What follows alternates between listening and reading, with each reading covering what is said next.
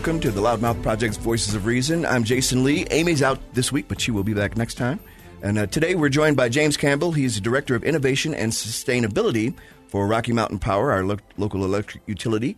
We're going to talk about National Drive Electric Week and the next phase of what will be our driving experience. James, thank you for being here.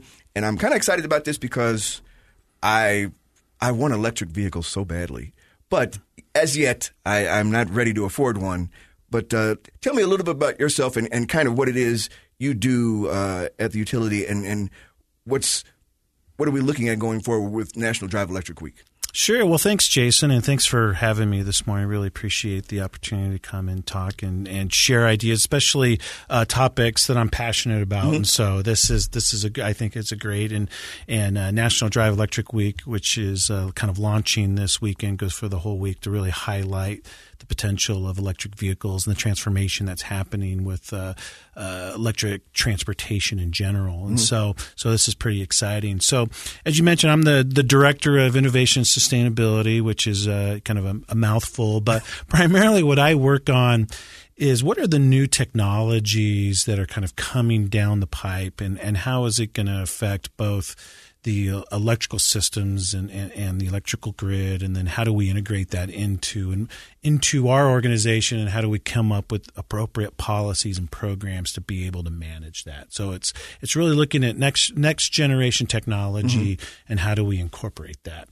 And so electric vehicles is one of those kind of next generation technologies that isn't so much next generation anymore. They're actually starting to come out. There's plenty of them out there. Yeah, yeah. So it's um, so we're really excited. So some of the things that I've done is, as I mentioned, we, we have some programs here in Utah for Rocky Mountain Power to really help put in some electric vehicle infrastructure to really bring in that that base support. And we've actually been doing quite a bit in Utah. A lot of people don't don't realize that how much Utah has done uh, for in this field, and a lot of it was we, we kind of got early in that in that business, so to speak, where we we offered up some programs to help bring some. Uh, charging infrastructure and Utah actually we, we started about 2016 working on that and back then in 2016 Utah had about 0.2% electric vehicles mm-hmm. of, of sales and so in about three or four years, that's jumped up to now about three percent.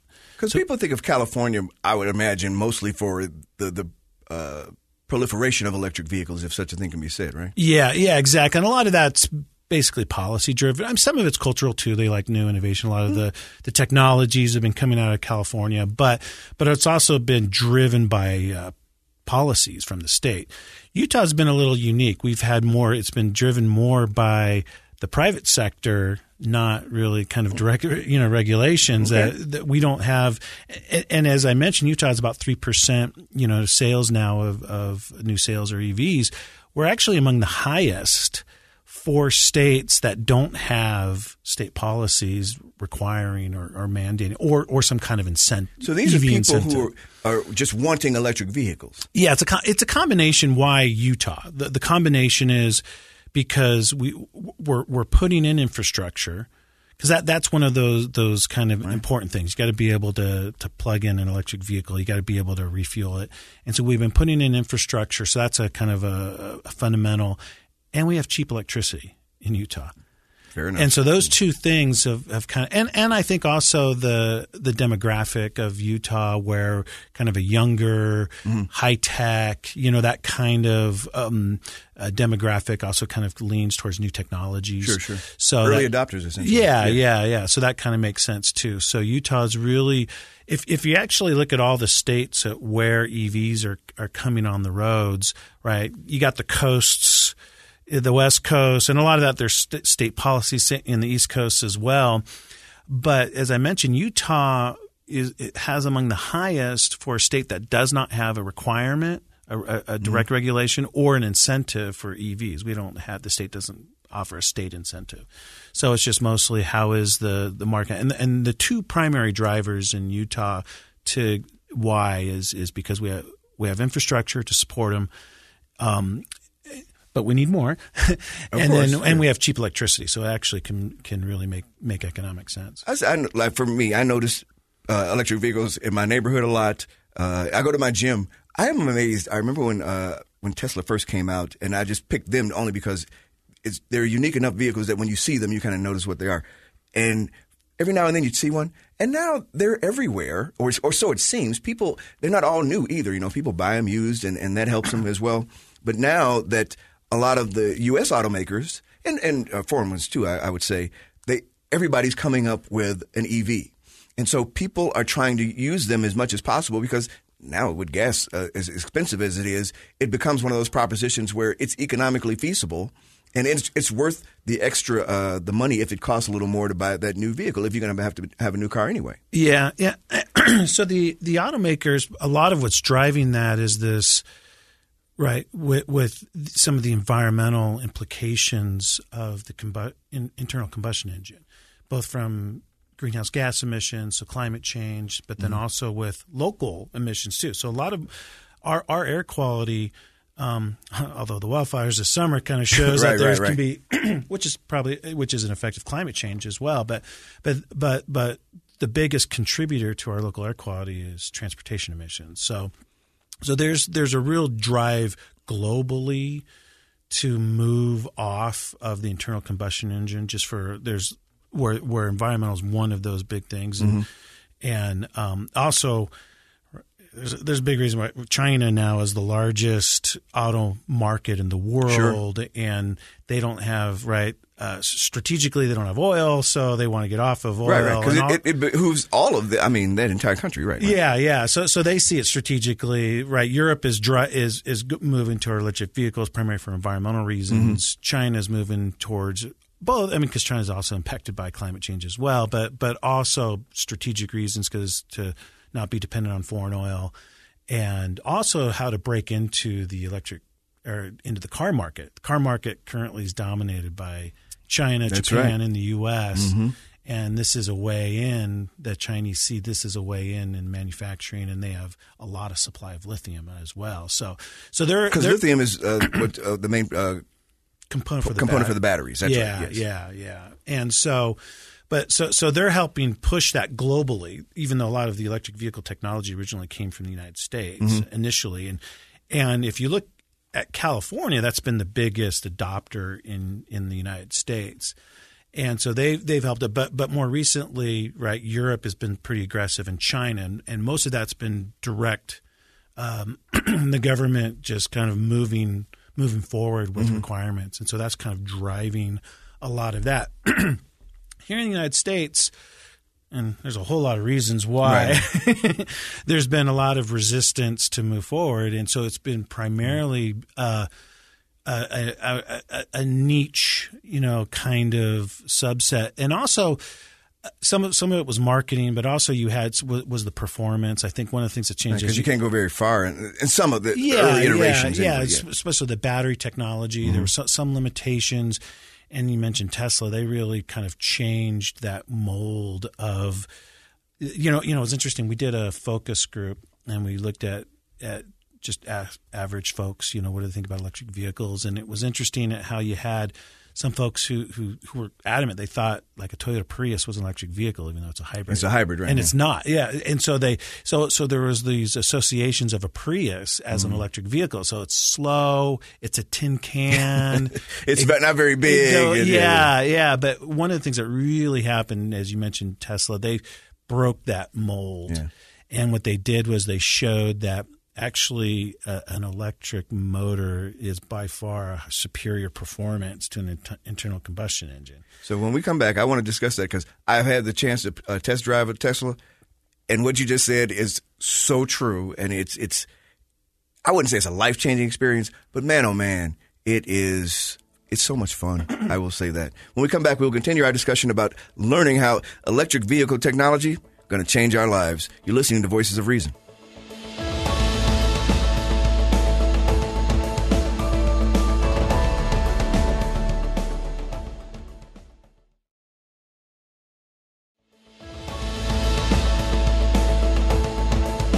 We are back with the Loudmouth Project's Voices of Reason, Jasen Lee, uh, going solo today, joined by James Campbell, Director of Innovation and Sustainability at Rocky Mountain Power. We're talking uh, about electric vehicles. This is uh, coming up is going to be uh, National Drive Electric Week, and sooner than later, uh, we are going to have this big shift from driving internal combustion engine cars like with gasoline and uh, using petroleum to driving electric vehicles. And uh, I know that I'm excited about this. And you you spoke in the last segment about you know how performance is going to change and, and just people's perception of that car. I had an opportunity a couple of years ago, uh, as I was uh, when I was a journalist, uh, to drive a uh, Tesla. Now, I will say that, like going to the dealer, they put me in uh, the S90, which has two motors.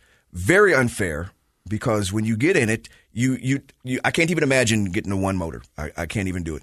So I get on the freeway. I hit the gas with no sound. I am pushed back into this chair and I'm going 60 miles an hour in just about three seconds. And I thought, oh my goodness, it, it just, it, it was, it felt exhilarating. And I thought to myself, and it was a big car. You know, this is a this is a sedan, and it easily would seat five people. I mean, uh, and and golf clubs. You know, so I'm I'm just want to get a sense from you. You know, we're we're moving away. We're, at least the technology is developing fast enough that uh, American car makers, in particular, are saying by uh, 2025 they're going to have an entire fleet of, vehicles you can choose from that will be electric. And, and right now we do see various automakers, uh, foreign and domestic, that have at least one of those vehicles. Some of them more models, and this is even beyond what hybrid vehicles is what we're used to having, where uh, there's gasoline and electric. Uh, what, what's talk about about the uh, the history of uh, vehicle transportation and kind of where it's going. Uh, in, yeah, in so yeah. Future. So so if you go back to the turn of the century in like 1900, most people got around by horse and buggy. Yeah. And so you actually in New York City, they actually one of the things they had to deal with was like dead horses on the street. Oh, on the street. Excuse me. And so the city, uh, like public works department, actually would have to dispose of about twenty thousand dead horses a year.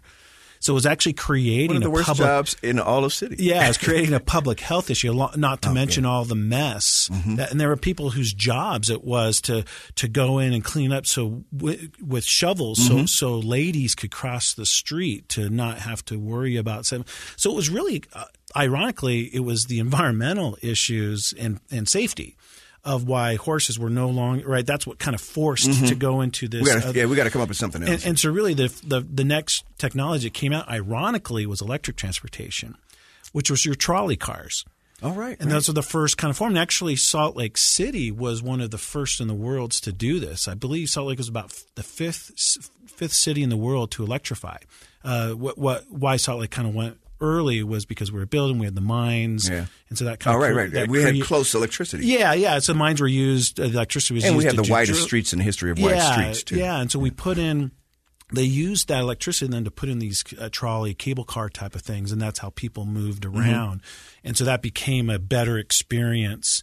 And then, um, really after World War II, then then the internal combustion engine came in, sure, right? sure. And then that now you had personal freedom, personal individual the Ford Model T. yeah, you were able to do that, and so that, and then when it really took off was post World War II, okay. where now that became the ironically the the trolley cars that are at the old trolley yeah, station, know, yeah, yeah. station there in Salt Lake.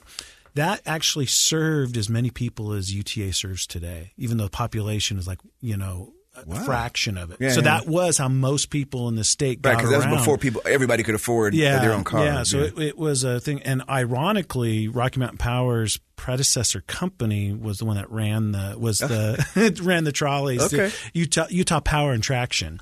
And then eventually became Utah, Utah Power and Light, yep. and eventually PacifiCorp and Rocky Mountain Power. But but it's interesting. That's our kind of our, our, our legacy. Ironically, that was a legacy of electric companies and transportation were were, All were one and the same. Okay. Yeah, yeah, yeah, yeah. yeah, so it kind of made sense. Then after World War II, really with the the creation of jeeps and, and these factories Mm-hmm. making cars and also getting oil to be able to move these, it just we had that in place to allow for really this kind of mass consumption and, and, and distribution of vehicles across the country. We you know Eisenhower built the Oh, the interstate highway. interstate highway to allow this mobility, and so that really progressed. And and to the individual, it was a really good thing. It allowed freedom. It allowed a lot of good things.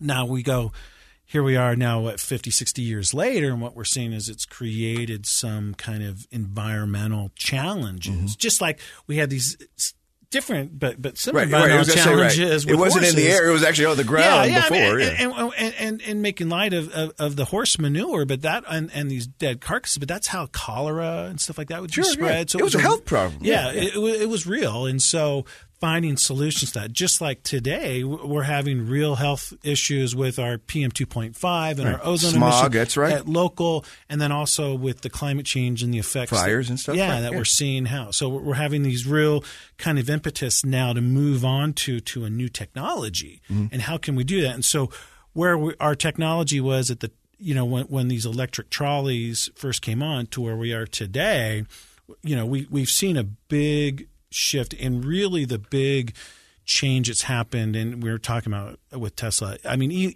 Elon Musk and Tesla you you can't talk about the electric vehicle revolution without talking about them Right. they really did change. Even though you had General Motors who had an electric vehicle in the 90s. There's a great documentary about whatever happened to the electric car. Yeah. And what, what, what even crazier about it, they destroyed the prototypes.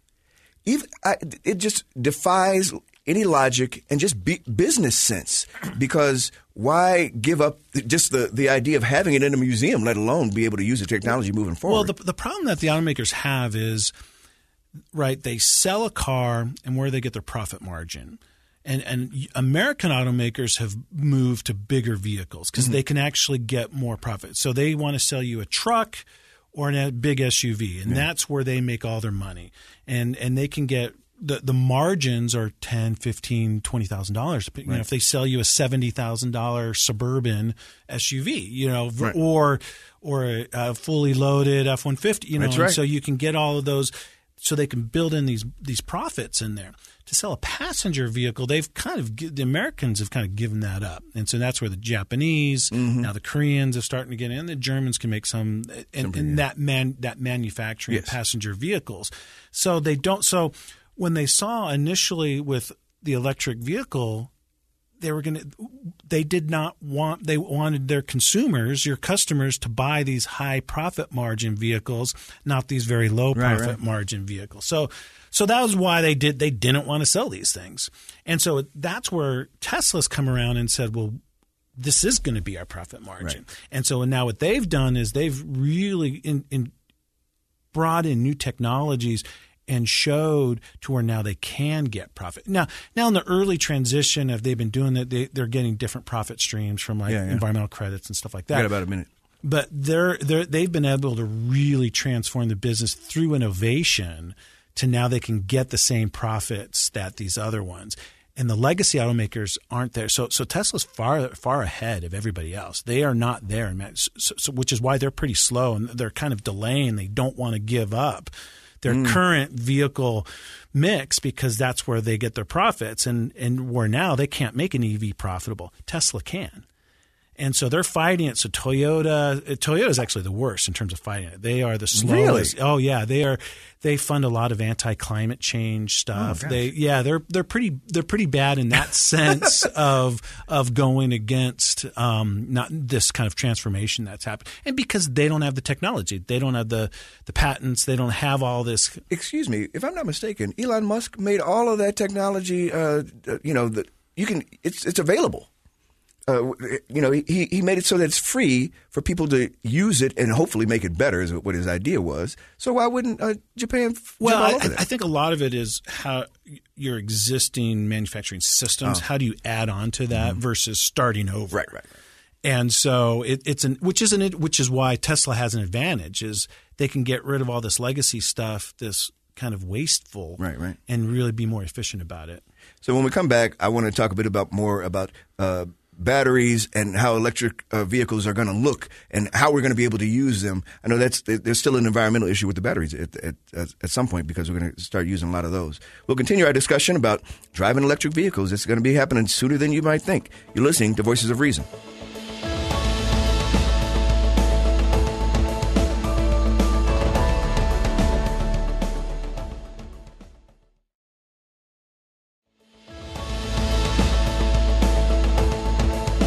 Jasen Lee, Voices of Reason, joined today by James Campbell, Director of Innovation and Sustainability with Rocky Mountain Power. And we're talking about just, uh, we've gone from the history of the internal combustion engine moving into what is going to be kind of an exciting time in terms of development of electric uh, transportation.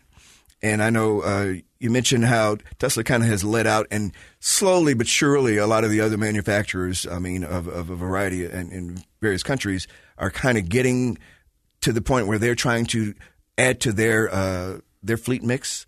I know, as I said, uh, by 2025, American automakers expect to have each of the cars you see on the road today in, in an, electric vehicle. And in fact, if you try to get a, a Ford Mustang, this electric vehicle, uh, whatever the, I forgot the name of it, it's you can't buy them because the the the waiting list is so long. And I look and see Audi has uh, an SUV because, of course, America we just love our SUVs there, there's so much of this technology available. What, uh, how are we going to be able to power these things? I, I, know batteries started out where you could go maybe 150 miles, not even less than that if, initially, but now they they're getting better and better with the technology for that. Yeah, a- actually, some of the original cars at the turn of the century had, had batteries, were were, hmm. were electric, but but but the technology there, these old metal hydride batteries, they're very heavy and, and, didn't didn't have the storage capacity, which mm. is basically that creates the range. So the big the big transformation that happened is with lithium ion technology. That, that a lot of that got created because of cell phones and laptops. That that battery technology kind of was developed for there, and then they started for the most part putting that in vehicles. And so there's been a real big improvement in that technology where you have and, and, a real simple thing of a battery, you have a cathode and anode, you're positive, and, and, and, the materials that are in there, and they've really perfected that to be able to store um, as much uh, ions, as much basically batteries, uh, energy that can be stored in mm-hmm. there. That's really changed and transformed the ability where 10 years ago, a car could only travel maybe 80 to 100 miles where now uh, you know cars can go three, four hundred miles. It basically can go just as far as an internal combustion engine. I want them really to get to that, that five hundred, four to five hundred, only because then you know right now I could get with my car. Uh, 470 miles, uh, 480 yeah, the, the, the interesting question is do you need that? And my answer is I can go to Vegas without having to yeah, refill. Yeah, so it's only time you need that is when you do long distance travel. That's right. So, but in your day to day travel, you, you mostly just go 30 miles, you know, round trip okay. or so. So you really don't need, and actually most people in the world don't need that. So, so, so it's interesting from this transformation and which batteries do you use? You can use a cheaper battery because, because the battery tends to be the, the most expensive part, like the electric motor. That's in. Those things are super efficient. They never break down. Right. They're really they use energy really. I mean, think about your refrigerator. How right. often do you do maintenance oh, on your refrigerator? refrigerator? That's you right. know, ten. Yeah. You know, you go 10, 15 years, you never, and it's just on. It just turns on. And it's the same thing with with the car. So those electric motors, and and Tesla's really gotten good at at the efficiency there.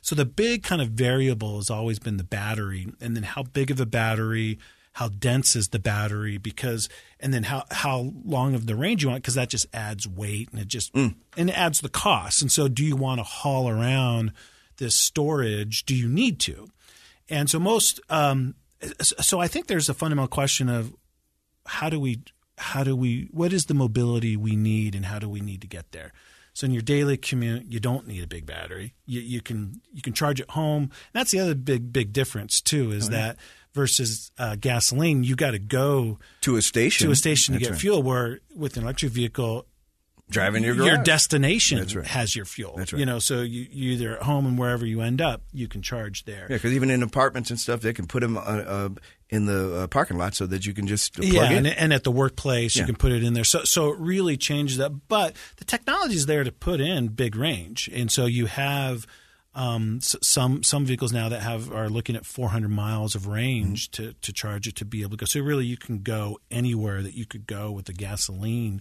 engine. And so, so, so, but convenience is a kind of a consumer issue mm-hmm. that has to, you know, that that's an important, and that's kind of pushed a lot of this technology. And that's where Tesla has really, I, I think if you look at like why they're now the most valuable automaker in the mm-hmm. world. Mm-hmm is because they've proven they can man because to manufacture electric vehicles are actually cheaper than than other cars. It's it's not it, it's not more expensive. Actually, simpler. You can do it in own instead of. Oh, right, right. I think like a regular car has something like 300 parts that they have to put together. Mm-hmm. Tesla's designing that down to like 20, and eventually they want to get to like eight.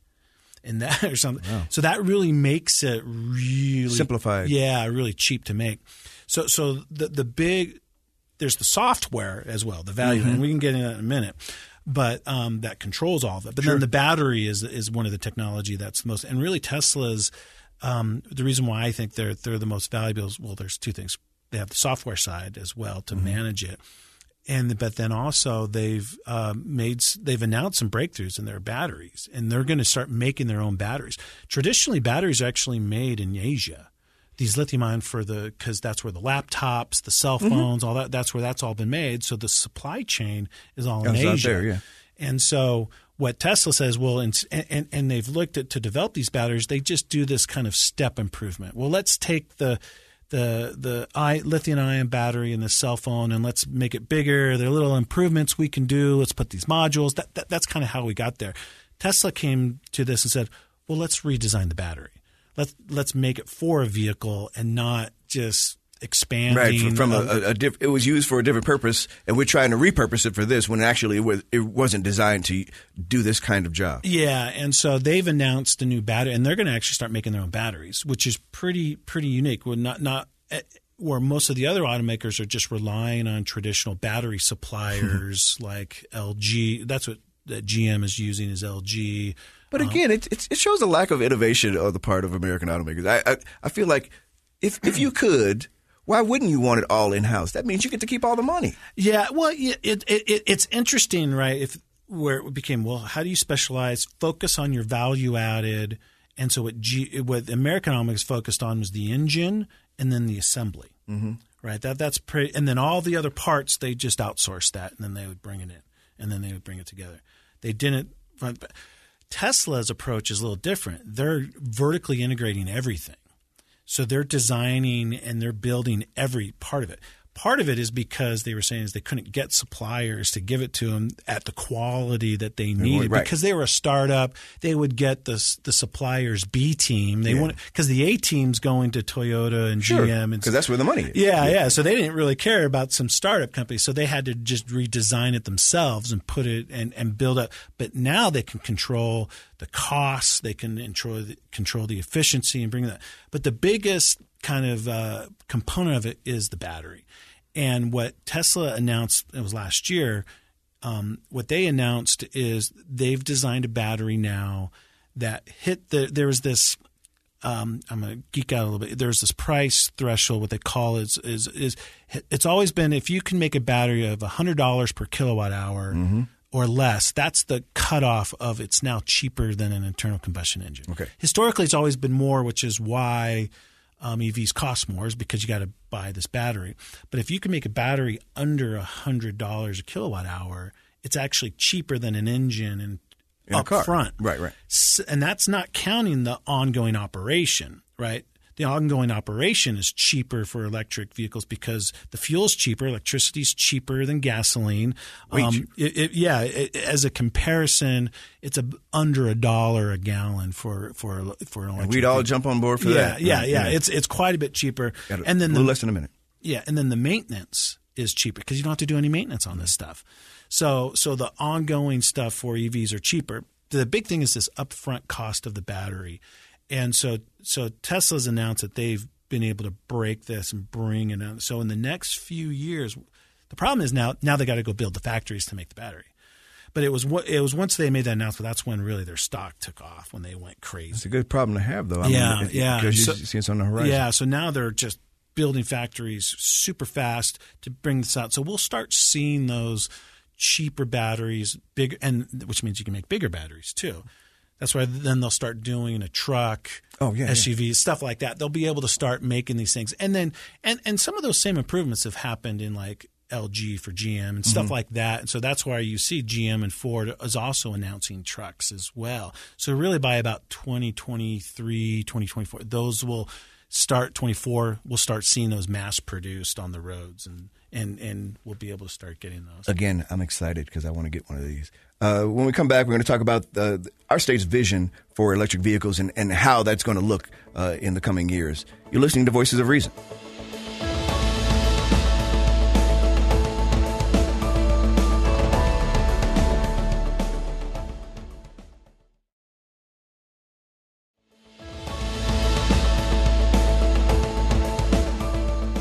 Jasen Lee back with the Loudmouth Project's Voices of Reason. Here today with James Campbell. He's the Director of Innovation and Sustainability for Rocky Mountain Power. And we've been talking about uh, the development of uh, electric vehicles, which is it's upon us. It's, it's, it's not even so much in the future as in the very near future, in the next couple of years, and already existing, there are a variety of options for people to drive in a way that doesn't involve using an internal combustion engine. And you could, I love the idea of charging at home. Every time I think about that, it's great. And being able to do it for less than a, about a buck a gallon if you had had to make the comparison.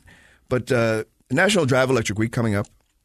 And uh, in Utah, you, you mentioned how there's innovation here and, and trying to help develop a way so that we can adopt more electric vehicles. And I was hoping you could kind of explain that a bit. Yeah, yeah. As as I mentioned, we, we kind of got early in this process started from scratch. And so as we start putting out uh, charging infrastructure, because that that's one of that the the main main things that we really need to help people go out. Right, because right now you can't go to you, you wouldn't be able to go to a, like you can go to a gas station anywhere being able to charge your electric vehicles a, a, a, little more challenging. Yeah, yeah, you can charge at home, and so we've we did a program in 2016, 2017, 20, where we really tried to get a lot of chargers at um, workplaces, so people can go from work and ho- or home and work and back, and and and that program's been extremely successful. We also partnered to make sure that I-15 you could go travel to Las Vegas and California, and there there were chargers available that fast chargers mm-hmm. that you can do that. But as we're talking about now, this kind of new level of expansion, we went from right 0.2 percent to three percent, which is a pretty, which is an it's pretty great, significant. Yeah. yeah.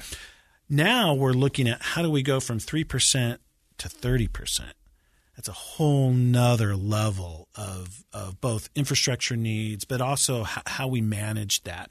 So one of the things we're doing, uh, Rocky Mountain Power, is we're, we're launching a brand new electric vehicle infrastructure program. We filed that with our Public Service Commission for approval, and where we're going to deploy uh, high extreme fast chargers throughout the whole entire state. We're going to do this at, at really high levels of charging because historically we had chargers that would would charge at what they call 50 kilowatts, which basically meant it would take about 40 minutes to an hour to get 100 miles. Take about an hour to get 100 miles. So roughly. that's in addition to whatever your time was, is for that your trip. That was the, the past. Yes. Yeah. So now what we're talking about doing is putting chargers out that are three times and in some cases five times faster.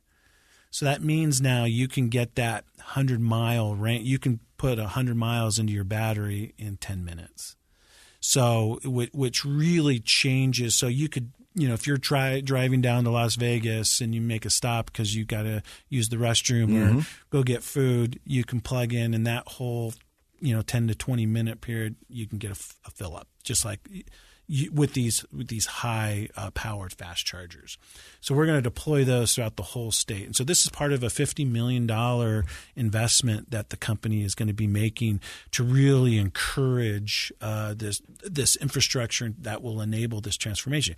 Because as I mentioned, the vehicles are coming in the next few years, we're going to start seeing these trucks and SUVs, which is which is what American consumers like yeah, and yeah. they want, and we're going to start seeing these products now coming out.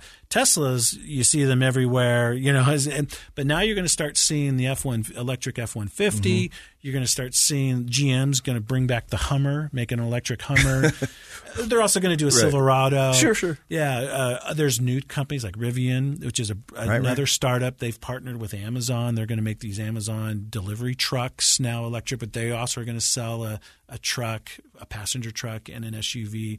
So we're going to start seeing these vehicles come on the roads. And so what we're going to be trying to do is is put a sufficient infrastructure out there to be able to handle this transformation, and so we're pretty excited about that. We just we just filed uh, for for approval from from our public service commission to be able to do that, and and and we've identified um, kind of preliminary about twenty to twenty five locations throughout mm-hmm. the state where we're going to put these extreme fast chargers so you can do a super quick charge and, and really get anywhere throughout the state. That's the goal. Is we want to make it to where you, if you wanted to go down to Moab, no problem.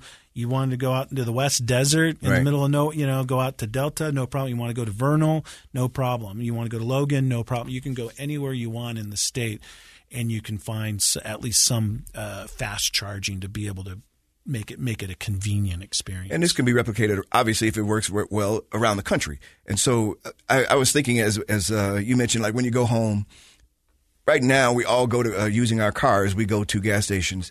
I, I can see in the future where if you're a restaurant, because you're in a parking lot and you people sit in your place for a little while, that maybe more places like that will have these chargers. And again, it, it's an investment, and so it'll have to be these larger places. To be honest with you, but I, I would imagine that is part of how the future looks if you can get more partners involved in that. Yeah, yeah. So one of the things with with we're proposing this new or stores or yeah this yeah, new fifty million dollar program that we that I'm calling we're calling it the EVIP Electric Vehicle Infrastructure Program.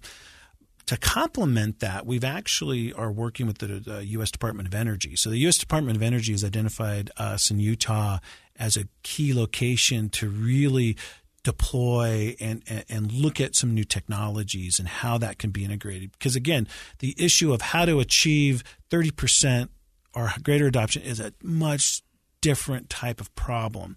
So we're trying to build a more regional ecosystem of EV technology that not only looks at simple charging, but how does that get incorporated into multi unit family or apartments? Mm-hmm. How does that get incorporated with mass transit, with electric buses and trains? How does that get incorporated with the airport? How does that get incorporated with the inland port? with trucking, with yeah. heavy duty trucking? How do we electrify that so we don't have additional emissions there? How does that get incorporated with fleets? With right. this whole shift that's happened with how goods now are delivered across the country. If, you, if, you, want your Amazon delivered, it, it, right. exactly. So and then and then also right, how do we get goods and how do we move people with Ubers and Lyfts and also DoorDash and Instacart, all of these oh, different yeah. things. UPS. It, it's key stuff, yeah. to electrify FedEx. all of this, and the and the interesting part is electric transportation fits perfectly for those.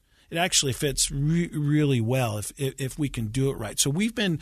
Um, as I mentioned, we have a couple of projects with the Department of Energy, and we're partnering with Utah State University to develop some innovative technology to put in some kind of smart charging, to put in some u- utilizing artificial intelligence, these algorithms. So as these uh, new uh, applications start coming into our society, it doesn't overload our grid. That our mm-hmm. grid we can still handle it, and we can. And, and that's we, we've done a lot of preliminary analysis that shows we'll be able to handle this transition and this transformation that's ha- happening. And the good thing is, once these fleets start moving, these passenger vehicles, the cost to everybody will actually start dropping right. because because now you're sharing these kind of fixed fuel cost around lots of different people. So it actually can really be economically beneficial to um, to a lot of different businesses as well, in in addition to the individuals. So so we're we're working on that. We're pretty excited about that with some of that technology. And and and you're talking about how, how do I see the you know talking about the future and the thing. I actually don't think the a little less than a minute. I don't think the gas station model is really the is the future. I think that, that that's an outdated mm-hmm. model for the internal. I think it's going to be different.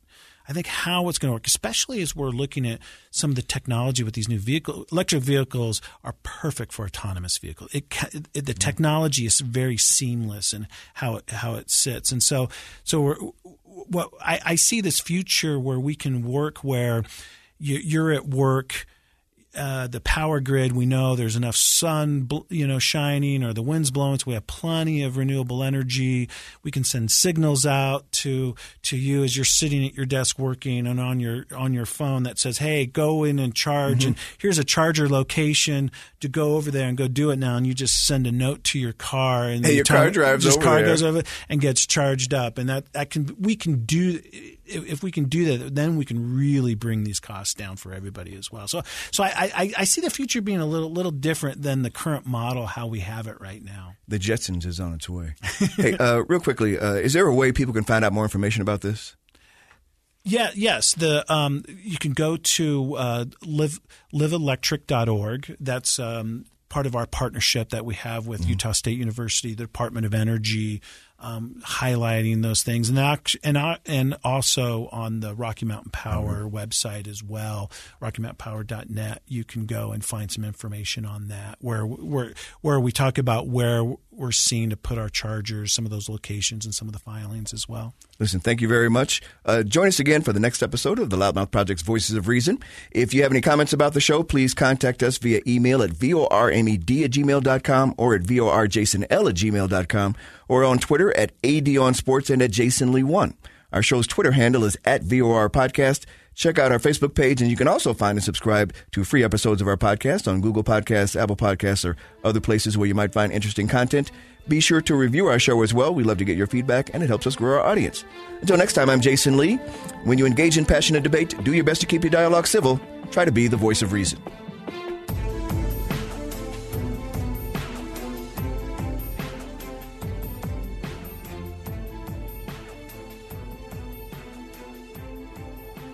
Voices of Reason is a production of the Loudmouth Project.